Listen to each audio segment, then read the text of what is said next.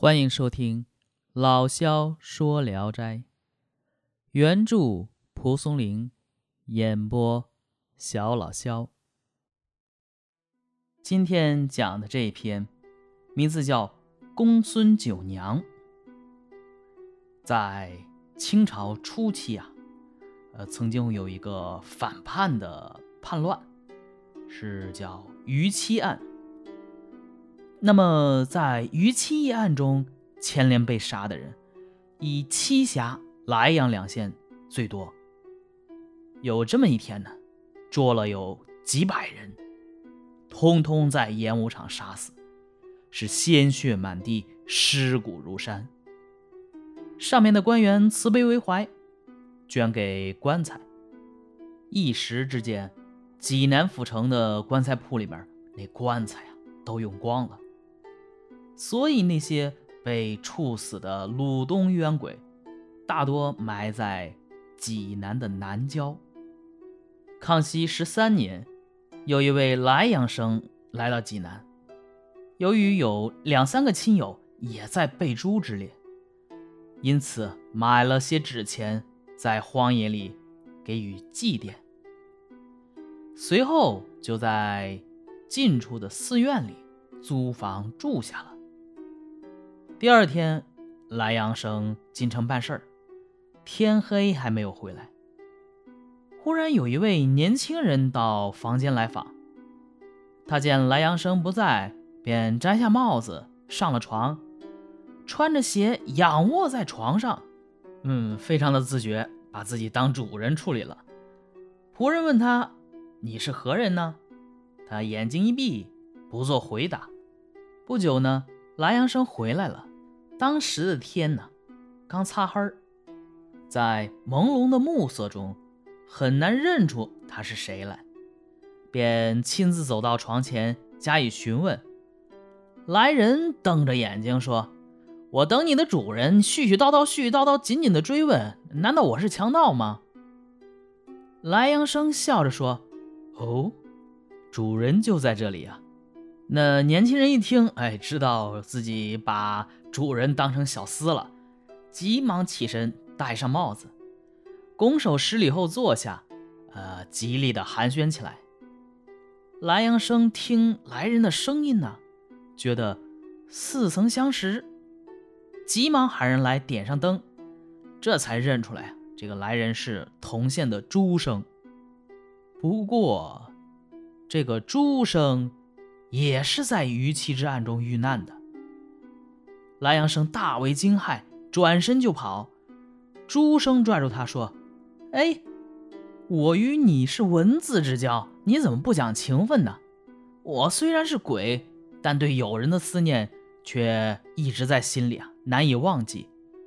今天有所搅扰，呃，你可不要因为我是鬼，便加以猜疑和鄙薄呀。”莱阳生便坐下来问他来干什么。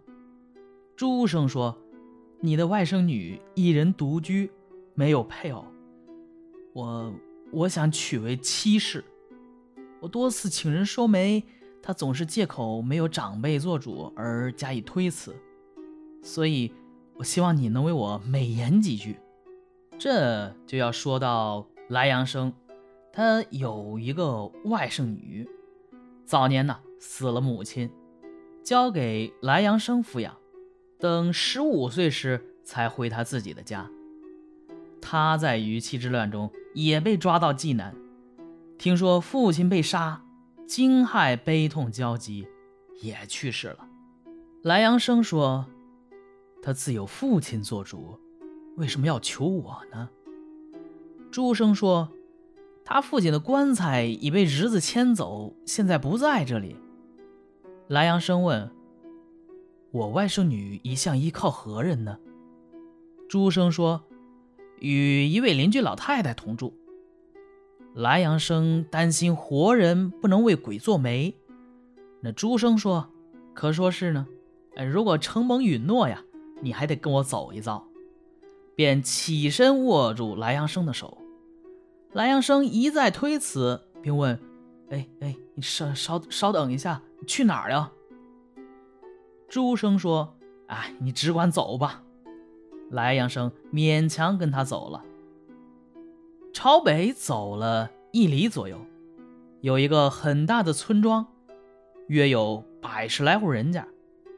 来到一座宅地前，朱生敲了敲门，便走出一位老太太，打开两扇门，问朱生来干什么。朱生说：“啊，烦你告诉小姐，他舅舅来了。”老太太转身回去，一会儿又出来请莱阳生进屋。他看着朱生说：“两间茅草房子太窄，有劳公子在门外坐下稍候。”莱阳生跟老太太走进门，只见半亩大小荒芜的院子里，只有两间小屋。外甥女呢，啜泣着在门口迎接。莱阳生呢，也跟着流下了眼泪。屋里灯火微弱，外甥女呢？面容秀美雅洁，如同生前。他含着眼泪凝视着莱阳生，把舅妈、姑妈的情况逐个打听了一遍。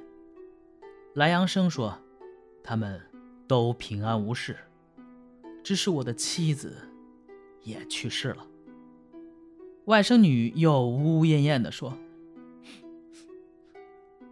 我小时受舅舅、舅妈的抚育。”连一丝一毫都还没有报答，没想到，却先葬身沟渠，实在是遗憾。去年伯伯家的大哥，把我父亲牵走，把我丢在一边，一点儿也不关心。我置身数百里外，就像秋雁一样孤苦伶仃。现在舅舅不因为我是亡魂就抛弃我不管，有承蒙舅舅赐给钱物，我已经收到了。说到这儿呢，莱阳生把朱生的话告诉了外甥女。外甥女低下头，沉默无语。那这意思其实就是答应了。老太太说：“以前朱公子托杨姥姥来过三五回。”我认为此事大好，但小姐不肯自己草率行事，现在有舅舅做主，才能令她满意呀。正说话间，一个十七八岁的女郎，身后跟着一个丫鬟，忽然推门而入，一眼瞥见莱阳生，知道这是有陌生人在场，转身就要走。外甥女拉着她的衣襟说。不必如此，这是我舅舅，不是外人。